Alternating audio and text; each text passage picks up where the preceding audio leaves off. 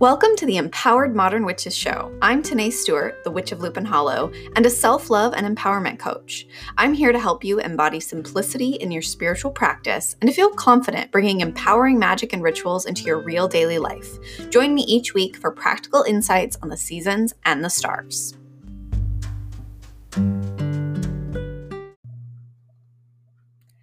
Welcome back to the Empowered Modern Witches Show. I'm your host, Tenae Stewart, and I'm so excited to talk about today's topic, uh, which is actually the topic of my upcoming book, The Modern Witch's Guide to Magickal Self Care. Um, so, today we're going to be talking about the intersection of witchcraft and self care, which is one of my favorite topics. I literally wrote a book about it uh, because I think that it's so important, really. I think that understanding how witchcraft and self care can interact in our own real daily lives and in our own spiritual practices is a really essential component of understanding why it's even important to have a spiritual practice in the first place. Having a practice of witchcraft, having a practice of daily rituals, um, is really just one way for us to practice self care. It's one method of self care. I would almost say that all witchcraft is self care, but not all self care is witchcraft, although I'm sure there are plenty of different forms of witchcraft which wouldn't be considered self care. However, in my own life and in my own practice and experience, I find that witchcraft and self care are pretty much one and the same. And what's interesting is that witchcraft and self care both come from deeply feminist and deeply ancestral roots, although they have both become quite trendy in recent years. So, a brief little history lesson here.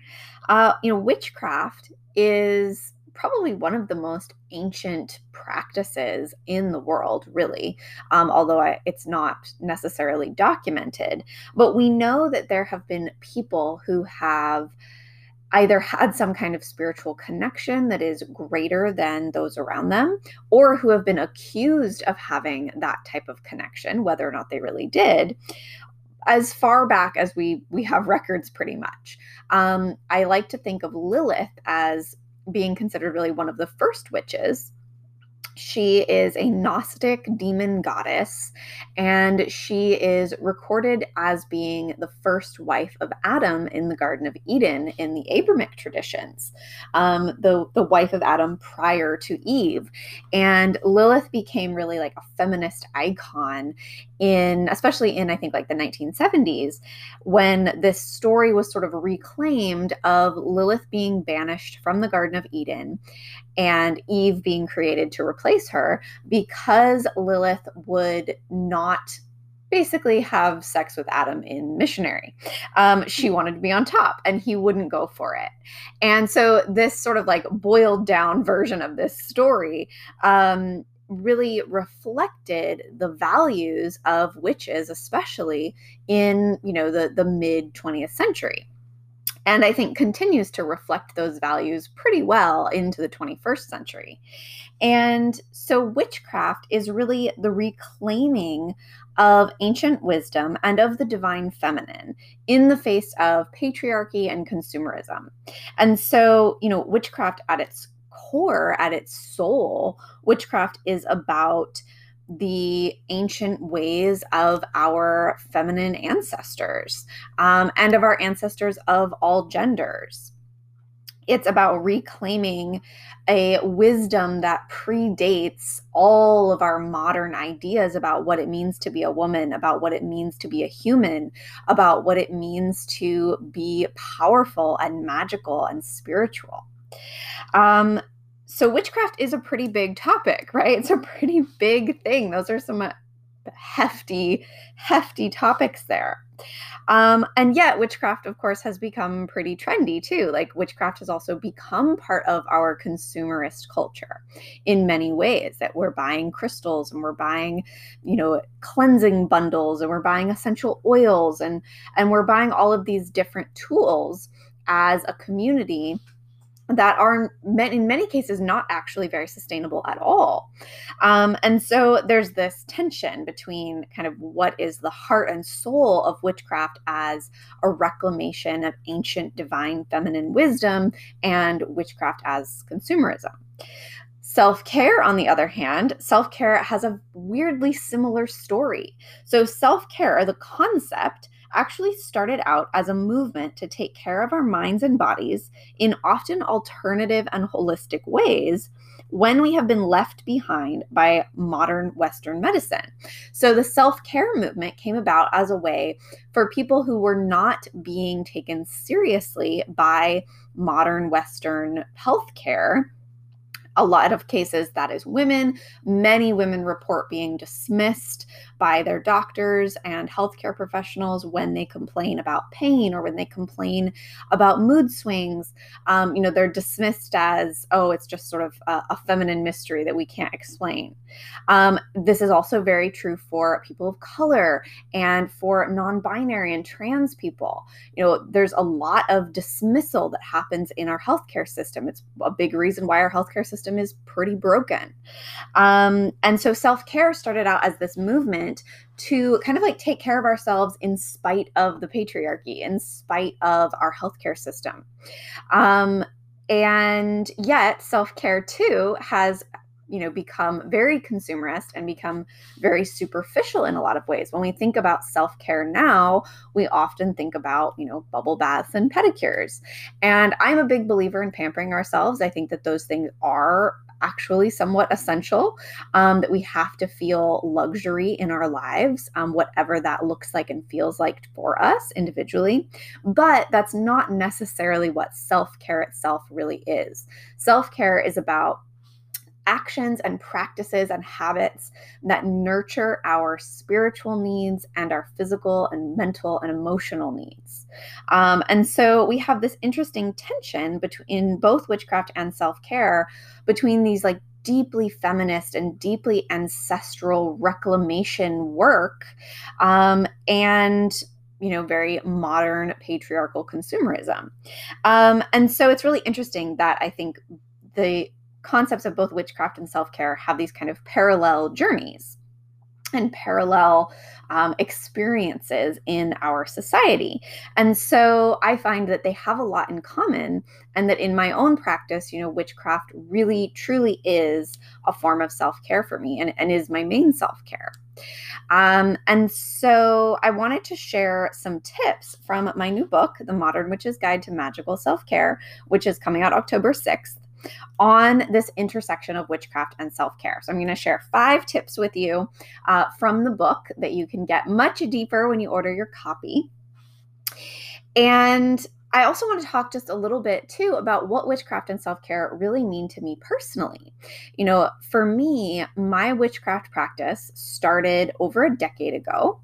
Um, I officially started practicing, I did my very first ritual in 2011 and but had been studying for some time before that and initially i knew it was something i was really called to i knew it was something i was very drawn to um, but i was very scared to share it and i was scared to talk about it and so I eventually kind of fell off the spiritual bandwagon. I actually kind of intentionally stopped practicing at a certain point uh, when I was in college.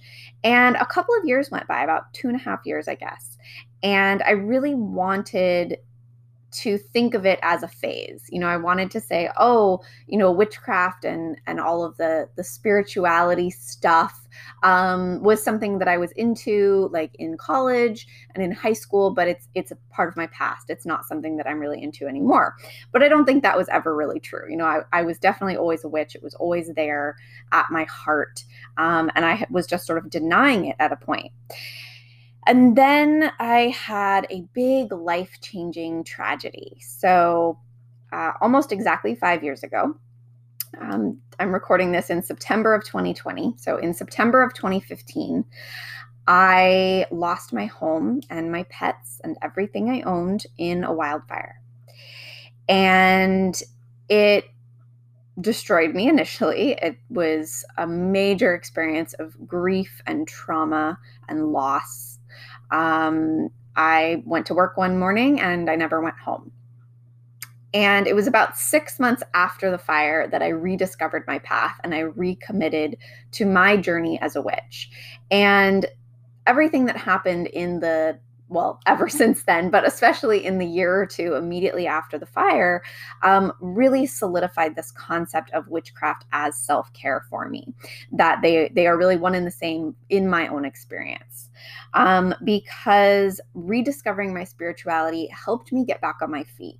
It helped me find solid, grounded, rooted experiences again. It helped me to reclaim my own sense of joy. It helped me to work through the deep underworld grief and trauma and shadows that I was experiencing at that time, um, and that I still experience to an extent, and that will always really be a part of me. Uh, but that witchcraft really helped me to heal in so many ways. And so I really found that witchcraft and self care were very tangled up for me. They were very much the same thing in my practice, um, which is part of why I was so inspired to write this book uh, that is completely about how to create your own rituals that are both witchcraft rituals and self care rituals.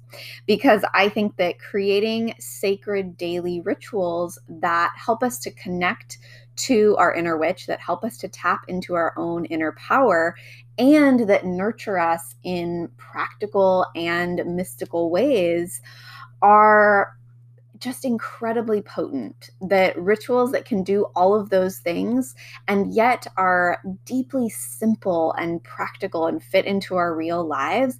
That's how we really experience transformation is by merging all of these different experiences that we want into one simple action. So, I'm going to share five tips from the book um, to help you to get started with your own witchy self care and to get started with creating your own witchy self care rituals. So, number one, the, the cardinal rule of witchy self care and of any kind of witchcraft and any kind of self care is to find what resonates with you a big part of my book is all about getting curious. It's about playing with the options and really asking if something fulfills you. You know, it's about trying different things and then not just sticking with it because you think you're supposed to, but really asking yourself, how did that resonate? Did that fulfill something in me? Did it feel weird? Did it feel wrong? Did it feel good? Did it feel right? Um, you know, it's so important for us to really find the practices, the routines, the actions that truly nurture us. If it's not nurturing you, then it's not self care. Um, if it feels like an obligation, if it feels like a luxury, if it feels like something that you do when you have time for it, then it's not really fulfilling you. Um, and so, the very first tip that I have for you is to really deeply get curious about what actually resonates with you and what is actually nurturing for you. And remember to think of it as nurturing your spiritual, physical, mental, and emotional needs. It's so important that we fulfill all of those. Okay, tip number two is as always with me, check out your astrological chart. So, your astrology chart has so much insight for you on what you need, what you want, what is fulfilling for you, what feels good for you. So much information packed into your astrological chart, um, particularly when you're looking to understand your self care style. You really want to look at first of all, where your moon is. Um, so we all have our sun sign. That's the sign you probably know off the top of your head. But you also have all of the other planets and the moon in your chart somewhere. So look up where your moon is. The moon represents uh, self care. It represents all kinds of care and nurturing. It represents motherhood. It represents how we mother ourselves and how we need to feel taken care of. Um, it's like the the soft, sensitive part of us that needs to be nurtured. Um, so you want to look up where is your moon. You also want to look up your sun and your rising signs um, because those two, coupled with your moon, kind of make out the, the trifecta of the basis of who you are as a person. So, your moon sign in particular, but also your sun and rising signs. Um, and as a bonus, the other thing I always recommend that you look at in your astrological chart when you're trying to understand what you need in terms of self care is the asteroid Ceres. So, Ceres is named for the Roman goddess of agriculture. Um, she's the mother of Persephone, and the asteroid Ceres really represents how you need to be nurtured. Um, she's a really powerful part of our chart that can help us to understand what we really need, you know, what our needs actually are, which can sometimes feel kind of elusive. And Ceres can really help us to drill down and ground into what those needs really are. Um, so check out your astrological chart and look at where your sun, moon, rising, and Ceres signs are. Those are going to help you understand a lot about your self care needs.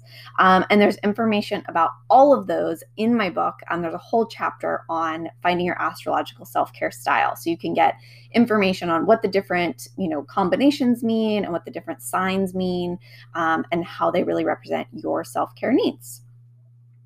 Okay, tip number three is to start and end of the day with self care. Mornings and evenings are ideal for sacred daily rituals that really do nurture all of your different needs your spiritual, your physical, mental, and emotional needs. Um, mornings and evenings are like sacred portals. You know, they take us into our day and they take us out of our day. Um, and so it doesn't have to be something big, it doesn't have to be something lengthy.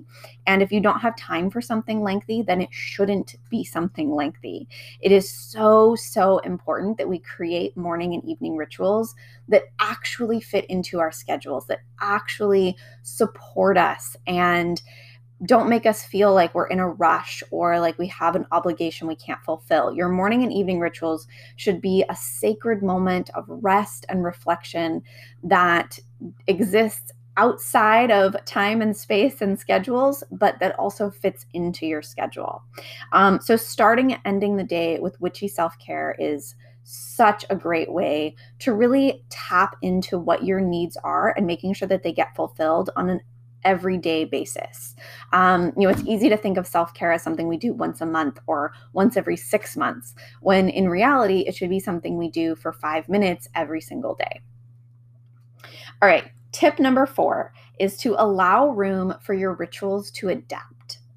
We evolve constantly, and our witchcraft and self care practices need to evolve with us or they aren't sustainable.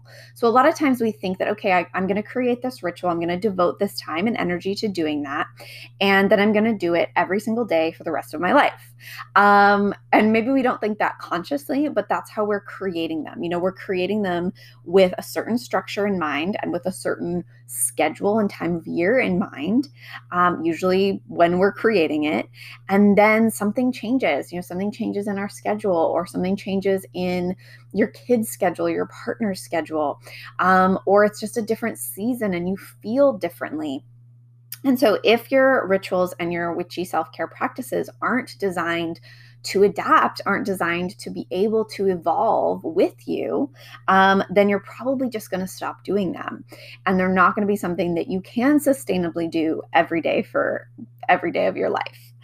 Um, and so it's really, really important that you allow room for your rituals to adapt and to be adapted. Um, allowing space for change is such an important part of self care. And finally, tip number five is to think of your rituals and the elements of your rituals in a few different categories. So I like to call these categories the five pillars of divinity, um, which I go into a lot in the book. And the five pillars of divinity are mind, body, intuition, nature, and devotion. So these five pillars are basically the five categories of witchy self care. And so, what I really encourage you to do is to start to think about your practices and your rituals in terms of these five areas. How are you specifically fulfilling your needs in each of these areas? So, you know, intuition might be your spiritual needs. Um, mind is obviously your mental health and your mental needs. Body is your physical needs. Um, and this can be both practical needs and, you know, extras, luxuries that are actually essential to you. Um, nature and devotion are kind of a little bit, bit of something different, you know, but I think nature is really important because as witches, I think one of the few things that almost all of us have in common is some kind of connection to the natural world. Um, having a connection to nature is one of those things that we have really lost as a society in our modern consumerist city living culture.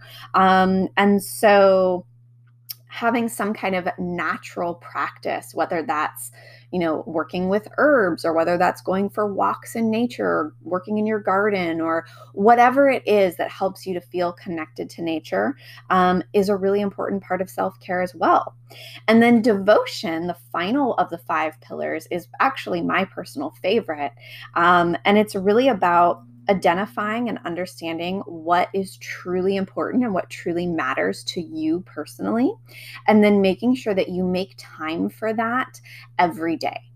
Um, so it could be, you know, making sure that you cook a beautiful meal for your fam- family every night, um, and that that is a, a spiritual experience for you it could mean that you you know once a week you take a beautiful bubble bath with candles and you know you spend time in rest and meditation and in connection with your body. Um, you know your devotional practice is totally unique to you but i find that devotion kind of helps us round out these categories that can be kind of practical you know and that we can kind of just like fill in the boxes. But when we get to the pillar of devotion in your witchy self care practice, we're really confronted with what actually matters to us and what do we really, truly, deeply need. Um, and so I'll be speaking more on these five pillars of divinity specifically um, next week, September 21st to 25th, 2020, uh, during the Empowered Modern Witches Summit. So, this is this amazing free virtual summit that I'm hosting to celebrate the release of my book. I'm so excited about this. It's going to be absolutely amazing. Uh, make sure that you get your free ticket for live access to 10 empowering presentations on witchcraft and self care from witches of diverse paths and identities. I will be giving one of the presentations specifically on all of this information on how to nurture your inner witch with the five pillars of divinity. Um, so I'm going to be getting into what those pillars are, how they can show up in your practice, how you can work with them. And then there's going to be nine other presentations all week long from some amazing, amazing witches who are going to be talking about shadow work and spirit work and astrology and, you know, working with the lunar cycle. We're going to have an EFT tapping ritual. Uh, we're going to have so much cool stuff going on, all related to this intersection of witchcraft and self care. Um, so you can sign up totally free. You'll get access to the presentations live, and the recordings will be available until September 30th. Um, or you can grab an all access pass, which start at $67. Um, and pass holders get lifetime access to the presentation recordings. So if you miss them live, or if you can't uh, watch them before the 30th, or if you just want to refer back to them in the future, you'll be able to do that. And pass holders get over $600 in bonus courses, workbooks, meditations, live rituals, tons of amazing bonuses from our speakers who are sharing very generously some really beautiful and amazing resources to help you ground all the information that you're learning from them during the summit um, and take it out into your real daily life. So sign up for your free ticket or grab an all access pass. Um, also, as a bonus, the first 75 pass holders, which we're already like, we're approaching that. So make sure you sign up ASAP. Um, the first 75 pass holders are also getting a free signed copy of my book, um, in addition to lifetime access to the presentations and in addition to the over $600 in bonuses. Um, so make sure that you sign up right away. There's a link in the description of this episode to go and grab your free ticket or your all access pass. Podcast. Um, and I can't wait to see you at the summit and to share even more about witchy self care, about all of the fun stuff that's in my book. Um, and about how you can use the five pillars of divinity to really bring witchcraft and self care together in your own real daily life.